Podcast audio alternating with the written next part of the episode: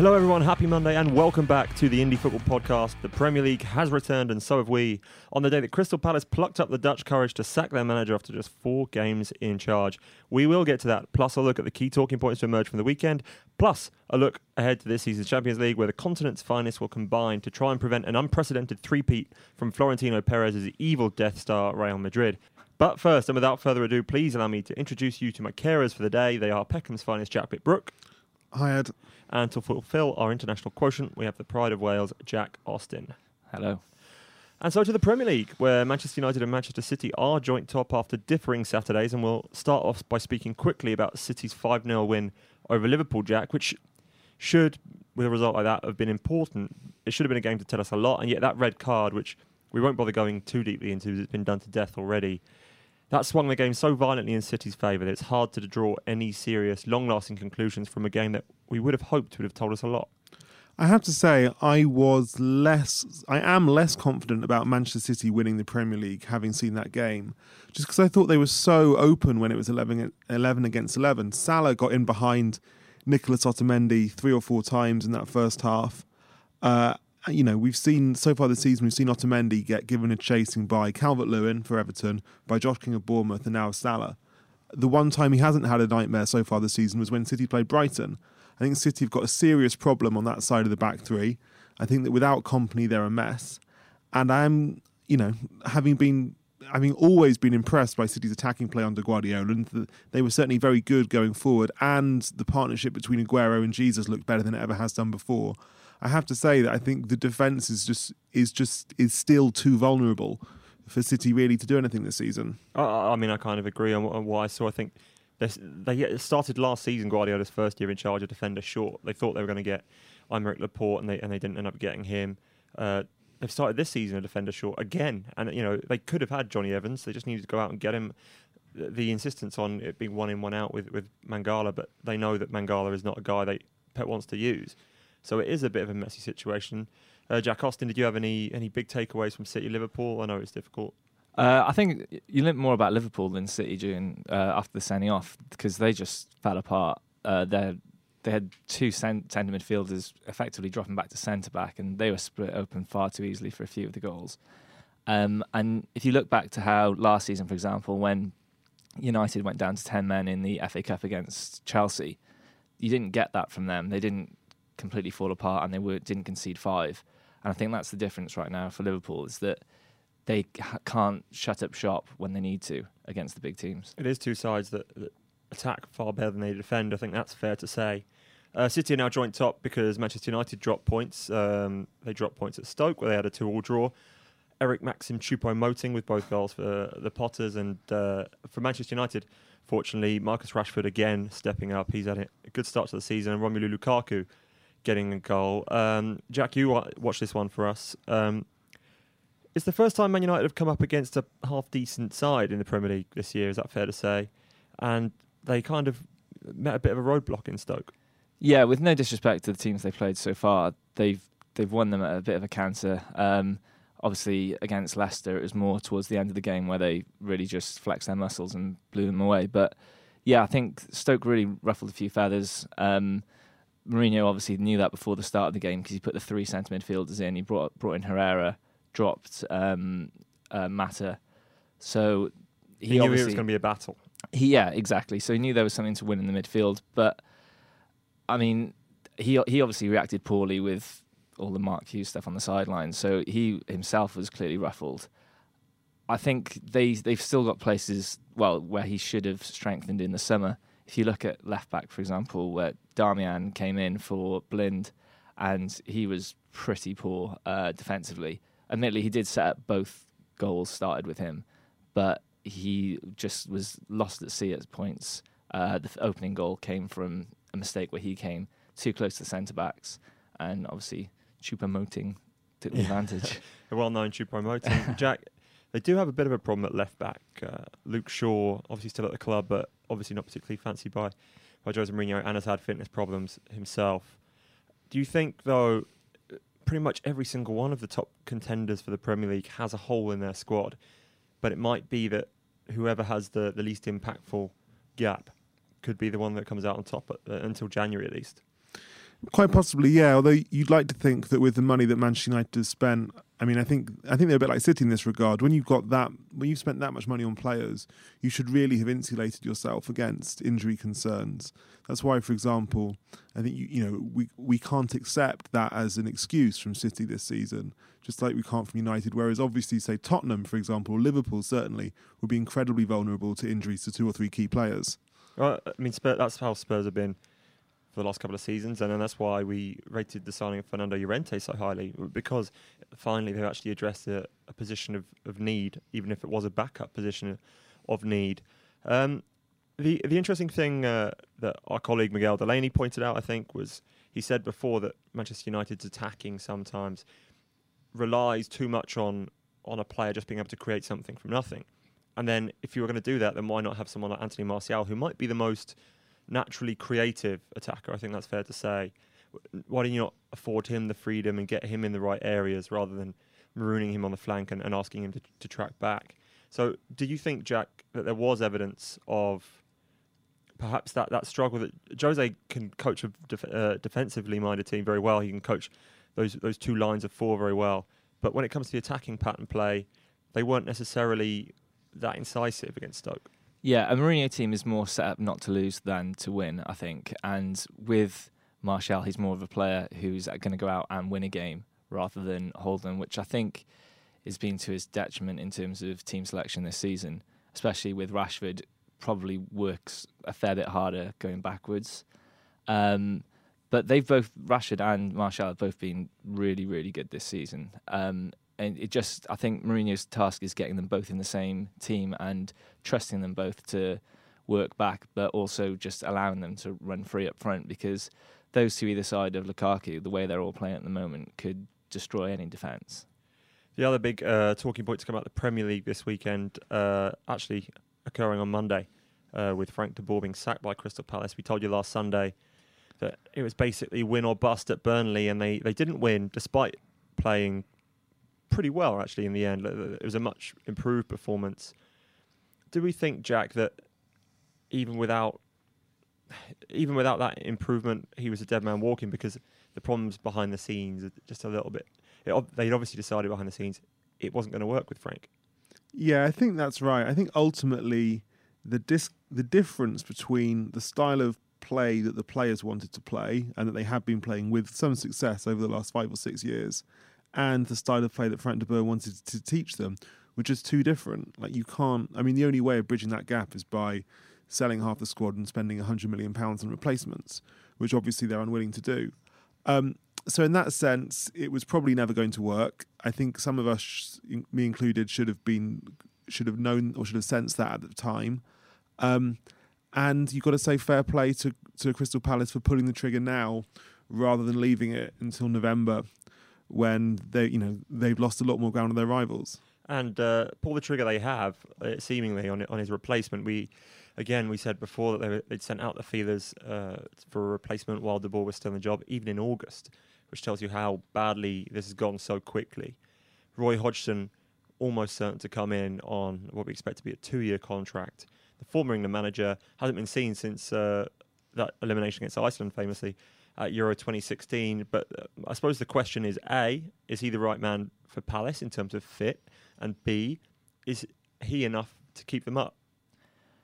I think, in terms of short term, the clubs that he's done best at in the Premier League have been the sort of Palace fit. If you look at Fulham, and he did decently at West Brom as well. limited resources, exactly. Yeah, kind of a, it's kind of an English core players who are not perhaps the most technically talented, but you know the odd star in there. Yeah, exactly. But in terms of looking ahead to the future, I think it's uh, I think it's a bit of a short. It's a very short term decision. I mean, can you see Roy Hodgson being manager in three years' time? I, I, I don't personally. No, I, I agree with that. I also think it's crucial. Uh, actually, you know, they brought in the sporting director Dougie Freedman for whatever reason a week before the end of the transfer window. Freedman comes in as sporting director, so the whole thing with a sporting director is that it's supposed to provide consistency at a club over a long period so that you can lose a manager in the way that Southampton have. Southampton have lost three or four managers with Les Reed uh, uh, overseeing the general football side of, of the club. And they haven't really lost their way because they've got one guiding influence and then a coach who comes in and does his job. And if he doesn't do his job, then he goes. Palace now have a sporting director who's going to work with Roy Hodgson in Dougie Freedman, uh, who's like half his age, but it's fine. It can still work. Sporting directors aren't just in charge of transfers. Freedman now has to be looking ahead for the next two years and scouting managers effectively. Because if you lose a manager for any, so if Hodgson did well and got plucked away by a bigger club, I know it's unlikely, but if that happened, or if he did badly and got sacked, they'd have to have an idea, Jack, of who they want to bring in, right? Yeah, completely. And I, I think you're right that teams outside of the big six in the Premier League are slowly realizing, and Palace are a good example of this, as are Southampton, that in fact you don't need stability to stay in the Premier League. You don't Agreed. need to build with the same guy. I mean, what- I mean, it's basically if you think that your way to stay in the Premier League and to survive is to pick the right manager and hopefully he'll be good for five years. You're you you are putting too many eggs in one basket. Yeah. And in fact, the better way of doing it is the other way around, which is get a you know get a director of football to build a good squad. The squad stays in place, and then it's the manager that changes every year or so. I mean, it, I mean, let's wait and see what happens with Pellegrino because so far it looks pretty pretty bad at Saints. But generally, I mean, the Southampton example shows, or the Watford example, or the Palace example shows that's actually. You know the fans might not like it, but it's actually it's an effect. It's a cost-effective way of staying in the Prem. Well, actually, with the way the Premier League is now, the, the nature of the beast, if you're a mid-table club like Palace, Watford, Southampton, they're the best examples. I think you're right, and they all changed manager this summer. So Pellegrino, Silva, and De Boer. De Boer did badly; he gets sacked. Pellegrino could stay. Say he does badly eventually down the line, he gets sacked. Marco Silva does really well; he gets plucked away by a bigger club. If you're in the middle of, of the league, where relegation is the biggest fear, then you basically are you're, you're forced to live with short-term managers because if they're really good, then they get taken by someone else, and if they're bad, then the threat of relegation is so grave uh, with the financial implications of it that you have to bin them, and that's what you know. Palace, you can say they've had what seven managers in six years now, which is incredible, they've also been in the top flight for five years, which is their longest ever stint in the top flight. So. The most success they've ever had is with a revolving door of coaches. It almost doesn't make sense. Yeah, and that's why I wonder whether the examples which are sometimes more celebrated, which are uh, Sean Dyche at Burnley and Eddie Howe at Bournemouth, where instead of you know the players stay in place and the manager changes every year, it's a manager with a very clear idea who's brought in his own group of players who play according to his idea of football. Now, I think that those two teams would be more vulnerable if their managers were to leave than the, the three teams that you just mentioned, because effectively all of Bournemouth's eggs are in the Eddie Howe basket, and the equivalent is true at Burnley as well. Um, and that means that you know it, it's obviously like more now they they punch their weight more. But I think if they were to lose their manager under whatever circumstances, then they would be more at risk of struggling. And Bournemouth certainly a topic we want to touch in the next couple of podcasts, just because of their struggles early in the season. Uh, elsewhere in the Premier League, it was a good weekend for Watford, as we said. Marco Silva's done a great job there. They deserve a closer look as well. Chelsea winning at Leicester, Brighton got their first Premier League win uh, on Sunday's games. Newcastle and Burnley both got three points, and Arsenal buried Bournemouth, uh, who do look like could be relegation candidates. Arsenal turning their attention to Europe this week, and actually so will we, because the Champions League is upon us. Uh, it begins on, on Tuesday evening, and we've got a full slate of games. We've got five, of course, Premier League teams in there. Uh, we preview the tournament as a whole on our website, and you can find that in the usual place at independent.co.uk slash sport. But we wanted to dive in with a little bit more in-depth chat uh, on the podcast, and I'd like to start with the last one ended on a damp night in Cardiff, white confetti everywhere, and Real Madrid as champions. Uh, back-to-back titles for the Bernabeu club, the first team to do so in this competition. They've really come to make their own. Obviously, they had a lot of success in the, in the 50s and in the olden times. But in the era of the Super Club, which we are undoubtedly in, there are now five Champions Leagues in a row that have been won by the old school European elite Bayern, Barca, Real Madrid. And you're going back to Roberto Di Matteo's Chelsea to try and find some sort of pauper, relative pauper on the world stage. And we know how much money Chelsea got behind them. So I guess what I'm asking uh, both Jacks has the Champions League become too predictable? yes, from a sporting perspective, I think that you don't want to watch, or pe- I'd say that there's like a sporting value to having a competition where there is a high proportion of the teams who are in it who could win it in any year. You know, that's one of the reasons why I think people like American sports, for example. Mhm. Um, that said, I think that lots of fans around the world are incredibly attached to the big teams. Like there's no there's no getting past the fact that from a commercial standpoint, Oh, you, for sure. Yeah. you wouldn't want to have Monaco Porto in the final. Um, and you know, it's very and we spend a lot of we, we spend a lot of time criticizing. Oh, it's endless Real Madrid against Borussia Dortmund and endless Barcelona against Juventus.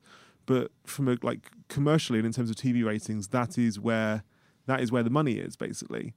Um, and I think that ultimately, as we know, this is the last year of the current rules, and the next year the big teams are going to get even stronger through the the changing of the seedings and the giving four places to the, all the four teams. Sorry, to the four big leagues, and therefore we know that ultimately it's only going to be more like this down the line. Like this is this unfortunately is the direction that the Champions League is heading in.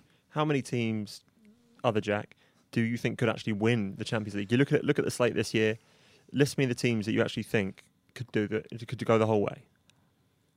It's it's slim pickings, I think, this year. To be honest, um, I think of the big clubs, not many of them have strengthened. Uh, Barcelona have lost Neymar. I mean, PSG obviously they've strengthened hugely, but um, But, but do we consider them a contender? well, I- PSG? I, I think you have to consider them a, a contender. I mean, they've gone to the semi-finals before, Yes, yeah. um, and they've only got stronger this year. Is you know they could get to the final. I, ju- I can't see them winning it this year. The interesting thing is, obviously, with them is that this is how they actually measure their success now. Because, that, okay, they, they they dominated France. They didn't win the league last year, I know, but they have dominated France. They've taken France over. They've taken Monaco's best player. They've taken Neymar off Barcelona.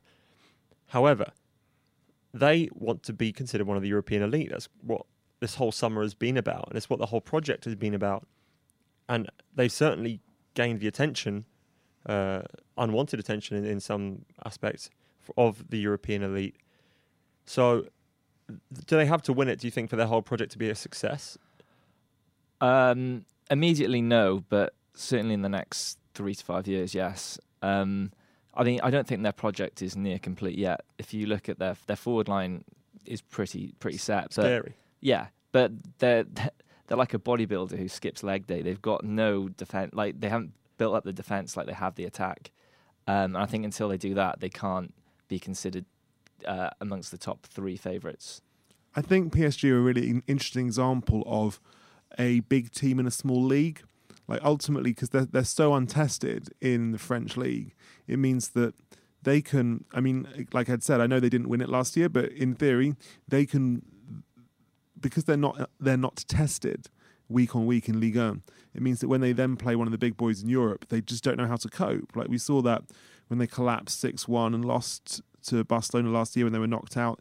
Even the year before then, when they went out in the quarterfinals to a really really poor Manchester City team under Manuel Pellegrini, they blew it at home, drew two all, then lost one 0 at the Etihad.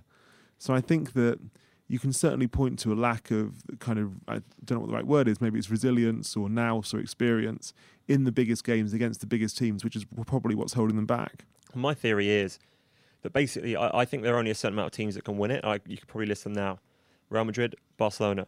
I think Atletico Madrid are one of those teams as well. Juventus is the only team from Italy that can win it. Bayern are the only. Normally, being a little extra can be a bit much, but when it comes to healthcare, it pays to be extra. And United Healthcare makes it easy with Health Protector Guard fixed indemnity insurance plans. Underwritten by Golden Rule Insurance Company, they supplement your primary plan, helping you manage out of pocket costs without the usual requirements and restrictions like deductibles and enrollment periods. So when it comes to covering your medical bills, you can feel good about being a little extra. Visit uh1.com to find the Health Protector Guard plan for you. Team in Germany that can win it. PSG, I think now you can add to the list. I'm not convinced any of the English clubs are ready. Uh, I think Manchester City have the best chance because of Pep Guardiola. However, as we've said, their defence isn't good enough. And if they came up against a really good team, they're going to get in trouble that way. So if you look at those, Bayern and PSG are now in the same situation where they can rest players domestically, still expect to win the title by a distance, but perhaps they lack as much high level competition at home. Real Madrid and Barcelona have almost got that perfect situation where they do have enough good teams to test them. They have Atletico, they have each other, they have Sevilla, and uh, you know a couple of other teams will step up. Like might have another good season from Celta, or Real Sociedad might have a good season, or whoever. So there, there's enough there to test them as well as the Champions League. but they can rest players. Although Zinedine Zidane has found out in his last two league games that too much rotation does just drop you points. So, looking at, at those, Jack, do you think it's fair for me to say that no English team can win the Champions League this season? I think I'd be really surprised at this point if any English team did, mainly because of the poor performances of English teams in the last few years. Like this decade, I think English teams have won two Europa Leagues and one Champions League, whereas Spanish teams have won five Europa Leagues and five Champions Leagues. I mean, clearly there is a big underperformance there um, compared to the last decade. What is interesting is the debate as to why this is. Like, I think we love we like to tell ourselves that the reason that English teams aren't doing better in Europe is because the Premier League is too good. We were, you know, people say that it's so competitive, it's so exhausting. Uh, there's no winter break. You can't possibly expect an English team to still be competitive in March or April. But you know, ten years ago that wasn't the case. You know, ten years ago we didn't have a winter break. Uh, we had a physically exhausting league, and yet Manchester United were clearly the best team in Europe from the, in the second half of the last decade before then, Arsenal and Chelsea were amongst the best teams in Europe. Um, so I think something else has changed, and we can't just say it's because the Premier League is so competitive and so tiring. But the Premier League, I mean, it's also funny because the Premier League has loads more money than any other leagues now. Um, I was looking at something the other day, and the Premier League doubled La Liga's revenue last year. Uh, it is an immensely rich financially football league, and I just, I think there is uh, there was a theory that uh, Miguel has talked about before uh, on our website that basically when when defensive football ruled Europe in the, the pre Guardiola era, when goals, if you look at the amount of goals the average team scored on the way to the semi-finals, it was much lower, much lower in that era. And in that era, you had Rafa Benitez, who's one of the best reactive managers in Europe, won the, the Champions League. Jose Mourinho won the Champions League. And you know, if you think about that Inter Milan team that won the Champions League, they did it with their backs to the wall. The, the Porto team was, was it was a curious season that, but that's the era that they were winning it in. Since attacking football came back into vogue, 2008, 2009, we've seen teams with the best attacks basically win it most seasons. And uh, the good thing about knockout football is you can have those freak years like Roberto Di Matteo and Chelsea winning the Champions League. But do we think, Jack, that having someone like Jose Mourinho now, who's obviously a different a different coach in some ways to, to the old Jose Mourinho, do you think he makes Manchester United contenders, even though they could be a club? I mean, they finished what fifth or sixth in the Premier League last year. Do you think they could actually go the whole way because they've got so much playing talent that if he can set them up correctly for knockout football, they almost have a better chance of, of winning that than the Premier League? I, th- I actually think of all the British teams that United will go the furthest this season because of that reason, the way that Mourinho does set up for knockout football. If you look at last season, where by his own admission he didn't have the squad that he wanted, they won the League Cup and they won the Europa League, two knockout competitions. He, you know, he, sets his team up for these sort of uh, these sort of events, and I, I can see him doing it again. He, he's the sort of stubborn, one-minded coach as well that would abandon the Premier League for the Champions League if he felt that he had a better chance of winning that. And he's also such a big name at the club that the club would have to back him, whichever he decided. I think was the better route to go down. Perhaps that's an important point that lots of English clubs do prioritise the league over the Champions League, Jack. Whereas Real Madrid, for example, there's only one thing that's important to them at the start of every season. You know, they can win the Liga and it's and it barely registers. They can win the Copa del Rey, and no one's really going to mind. The Champions League is really how many of these really top clubs judge themselves. Yeah, I think you're right. I think, and I think you're right when you said that English English football was kind of at the same pace or at, up to speed with European football in the last decade, whereas there's been clearly a divergence. I think in the last or since Guardiola at Barcelona, whereby Europe, you know, continental teams are playing more attacking football, and English teams haven't really progressed in the same way. And I think there's also been a d- divergence in priorities. I think that most, you know, the for an English club, the Premier League is a bigger deal than the Champions League. Um, that's borne out commercially. That's borne out in TV, um, ticketing, all the rest of it. Like that is the biggest prize, and it's also, I think, a more accessible prize. Like it's not that Premier League teams know what you need to do to win the Premier League. the evidence is you need a fit, hungry squad. You need, you need quite a lot of luck. You probably need a new manager who can give the players a kick up the arse. Um, you don't have to play especially complex football, and that has been borne out by the last few seasons. Whereas I think to win the Champions League, you now need a degree of sophistication, you need incredible quality in attack, you need lots of quality in midfield, you need a very clear idea about how to play a sort of complex attacking football. And Premier League teams aren't built to provide that, and that's why I think they've taken, you know, what you might call the easier option, which is gearing themselves up for domestic rather than European success. So five of the 32 teams in the Champions League this year are from the Premier League. Do you do you think any of them can win it? No, I mean I think that if anyone could win it, it would be City because of Guardiola. But even then, from what we were saying earlier about Otamendi, I just think, you know, if if, if Josh King and Calvert Lewin can do that to City, of then course. You know City are in far bigger trouble when they come up against against better teams. I know what Jack means about Mourinho Man United, but I think that I kind of feel like today's best teams are now so good that even Mourinho doesn't really have that much of a response. Like I know United did get close in the end at the Super Cup and could have taken it to extra time, but for the first hour I thought they got embarrassed, and I don't see how next time United are up against a team of Real Madrid's quality that wouldn't happen again. And and also, you know, you you said the exact words you used were complex complex attacking patterns, and complex attacking patterns aren't aren't what Mourinho is known for. And as I say, we hadn't seen him win the Champions League in this kind of current era of football, which puts the doubt. Uh, I suppose we, sh- we should mention Liverpool, Jurgen Klopp. They're going to have a devastating attack, but again, the same reason as City, unless, of course, either club went out in January and got a defender. You know, if Liverpool bought Virgil van Dijk and got through the group stages, you might think there was the suggestion of hope there, Jack.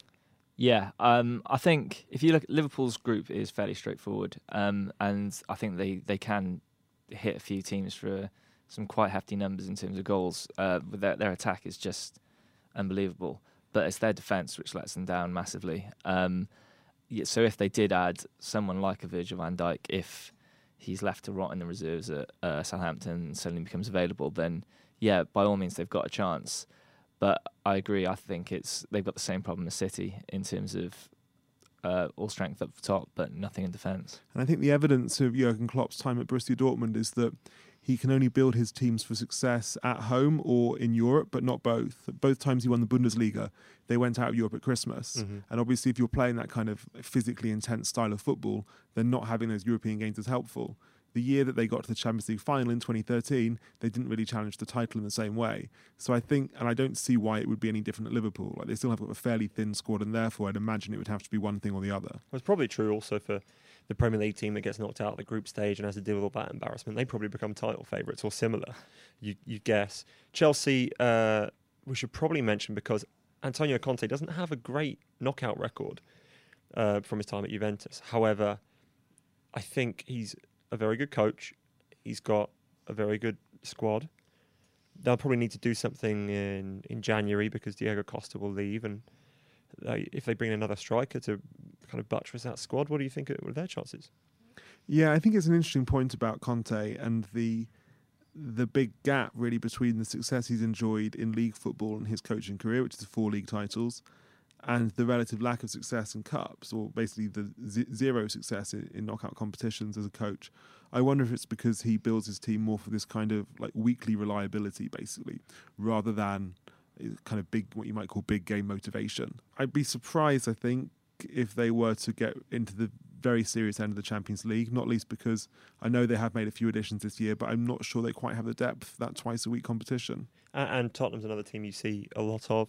What do we think of, of Spurs' chances? I mean, Wembley didn't work out for them last year. Uh, any indication that it's going to be any different this season? Well, I think they might be better at Wembley simply because of familiarity, but I think that their I think their football, which in the Premier League can blow oppositions away with that kind of organised intensity, it looks a lot less clever against European teams. I Mhm. mean, we saw that last year with Monaco, Dortmund, and Bayer Leverkusen in the group stage. Uh, I think that they are kind of too easily picked apart. They, they leave themselves open in Europe a bit, and they can't really, they don't really have that kind of sec, that that slower gear. I mean, you can't always play at a million miles an hour in Europe, and sometimes I think they might lack a little bit of uh, uh, just a little bit of subtlety. I guess um, having covered all the English teams, we should probably you know talk about some of the, the other teams involved, particularly the, the lesser known teams, because I think the, the re- one of the reasons, the great reasons, the Champions League is excellent to watch is because we've got a lot of these teams that you don't get to watch on a, on a weekly basis necessarily. Jack, do you have any dark horses, any teams that you think could be just particularly interesting to watch, particularly kind of fascinating projects? Uh, I think the likes of Atletico Madrid when they surged into the the British public's conscious uh, under Diego Simeone, they're an interesting side, and, we, and we've seen Monaco last year, who was so fun to watch, and so you know the, the parallels drawn with that '95 Ajax team, and then them being ripped apart, so sad. This year, who are we watching?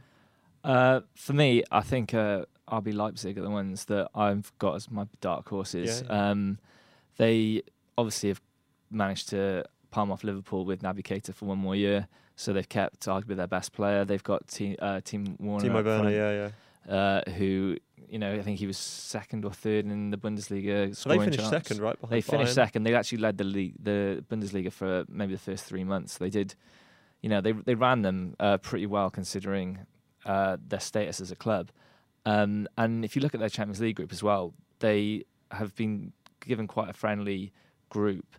Um, so they they be backing themselves, a settled squad who have been together for more than a year now, without losing any of their stars. They'd back themselves to maybe even top that group avoid another European giant in the round of 16, and then after that, you you never know what could happen. It's a it's actually a pretty good choice. I think they're they're an interesting project, obviously for all the the controversial reasons and ev- the reason everyone went after them in Germany um, to do with ownership and all these things. But they run the club in a very clever way. Uh, they've got a good coach, exciting young players. Uh, I think they've got a bargain bringing Kevin Campbell back from from China, who was very good uh, in Europe before he went for a big money move to China, which didn't work out, obviously. So I, I think they'll be interesting. Other Jack, have you got any teams that you're particularly looking out for? Yeah, I mean, I, I certainly think that Group G is the most interesting group, which doesn't have an English team in, um, because as well as That's the most even one, isn't it? Yeah, exactly. So you've got Monaco, who we it's almost impossible to know what to expect from. They've lost what five or six top players. They've brought in lots of players who are not quite as good yet, but might be down the line. Uh, Tielemans, Mandelect, Stefan Jovetic, formerly of Manchester City. Um, so they're one to look out for. You've also got Porto, who haven't had the best time of it over the last year or two. New coach though, Sergio Conceição did a good job at Nantes as well. Yeah, absolutely. And Besiktas, who've been, I think they've won the Turkish league the last two years in a row. They've got quite a good line now in kind of well-known foreign signings. This year they've added Gary Medel, Alvaro Negredo, uh, Pepe, which not not a lot of people saw, saw coming, and they play in their exciting A new few uh, yellow cards in those signings. yeah, yeah, Yeah. just a few. Um, in their exciting new stadium, the Vodafone Arena, uh, which has a great atmosphere on its day. So I'd think that they would be that would be a difficult place to go for any of those teams. They might be able to scrape through into the next round. Yeah, I mean, I also think there's a there's a chance in that group because you don't know, you can't even say which two teams you feel strongly are going to come out of that group. So there's going to be a wild card sort of feel to whoever gets out of that and into the, the next round. And why can't you go a long way? Monaco did it last year. There is there is a chance to go deep if you are settled and you've got dangerous players. But it, you almost need because of the speed with which the transfer cycle goes now. You need to have someone who's almost unknown now, in the same way that a year ago Kylian Mbappe was virtually unknown and, and Thomas Lemar wasn't the best known player. And and they just need to take a huge step up this season, which is why I was thinking maybe Sporting Lisbon could be interesting because uh, Gelson Martins is a player I think could go very well. Or at Roma as well, Patrick Schick, uh, the Czech striker, who's he failed a medical, had uh, some medical issues at Juventus, and that deal fell through at the last minute. So Roma got a very favourable long-term loan deal with very favourable payment conditions, and I think that with uh, with Monchi in charge of transfers, there they're going to get good young players in. As long as they've got a coach who can get the most out of them, I think they could be a surprise candidate too. So I think overall we've got to look at who's going to win the whole thing. Jack, one team, one word, unless it's a two-word name. Uh, Real Madrid. You think Real Madrid, Jack? For you, I went for Juventus on the predictions that we published earlier, in part because I thought that everyone else would go for Real Madrid, and which I they wanted, virtually did. and I wanted to give our readers something different. Um, I have to say, I think it would be hard for somebody other than Real Madrid to win it because they are just obviously the best team. Um, that said, I think that even though Juve have lost Dani Alves and Bonucci this summer, I think as for as long as they have Buffon in what will surely be his final season, uh, they do have a chance. And as ever, they have bought well. I think you know they have added good attacking players like Douglas Costa, And Dybala. and Di- they've kept Dybala. Yeah, yeah, yeah. Oh, yeah, that's, yeah. Sorry, that's what I mean. But Sorry, in, uh, in buying him from Palermo when they did, Yeah, Bernardeschi. So a I, superstar. I think they are look. Yeah, I'd, I'd say that Juve have probably got a chance getting as close as anyone. But then you know I thought they were going to win it last year and they didn't. Yeah, I mean, I, I just, it's a really bad reasoning, but I just don't think Real Madrid can do it three times in a row. I think. But if they hadn't won it for the last two years, would you say that they would you be a pick? Yeah, probably. Yeah. Um, I think Zidane has, you know, at the start of the season, it's interesting that he dropped points the last couple of games, and he has subtly mentioned that they basically don't have a good enough striker behind Benzema, with especially with Cristiano Ronaldo's suspension, which is a big issue for them right now. But so Alvaro Morata obviously has come into Chelsea and done very well, and he's I mean, that's how high grade their backup was last year, and they won the Champions League he's not there. If they buy maybe someone exciting, maybe a young striker, like they've looked at Kasper Dolberg from Ajax, if they buy a young striker in January to give them a bit more reinforcement in attack, which is frightening because they shouldn't need any more uh, reinforcement in that attack, then it would be Real Madrid possibly. But I think it it has to be the year for it to change. I think Juve is a great shout. Um, I'm not completely sold on Bayern. I don't think PSG are quite ready yet. I think you're right about the defence. I think Unai Emery can't be ruled out in knockout competitions, but the defence should improve. So I actually think Atletico Madrid probably in the final year of this group. Really, I think we expect Griezmann to go uh, next year, but in January, once they got through the group stage in January, Vitolo arrives and Diego Costa should arrive. So Atletico Madrid in their new stadium with Diego Simeone, with Griezmann a year older, a year better, with Saul Niguez a year older and a year better, Lucas Hernandez a year older and a year better and they're one of the best drilled, best organised teams in Europe. So purely for difference, I'm going to go for Atletico over Real Madrid. Although you're right, I probably would be going for the Bernabeu club if it was any other situation. So as ever, our Champions League coverage uh, will be at independent.co.uk slash sport. We'll be discussing it at length on, on next week's podcast, of course. And uh, I guess there's nothing else really to say except uh, we'll see you next week. So from Jack Austin, goodbye. Goodbye. From Jack Pitt-Brooke, goodbye Goodbye. from producer Tom Goulding, sat in the corner over there, and our friends at Acast who help produce the podcast. As ever, we remind you if you can leave us an iTunes review uh, with your questions in. We'll do listener questions next week, and it does us a load of good in terms of other people finding the podcast. So until next Monday, I've been Ed Malyon. This has been the Indie Football Podcast. Goodbye.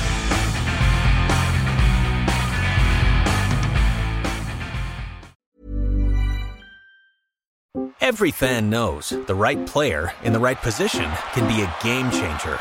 Put LifeLock between your identity and identity thieves to monitor and alert you to threats you could miss. Plus, with a US-based restoration specialist on your team, you won't have to face drained accounts, fraudulent loans, or other losses from identity theft alone. All backed by the LifeLock Million Dollar Protection Package. Change the game on identity theft. Save up to 25% your first year at LifeLock.com slash aware.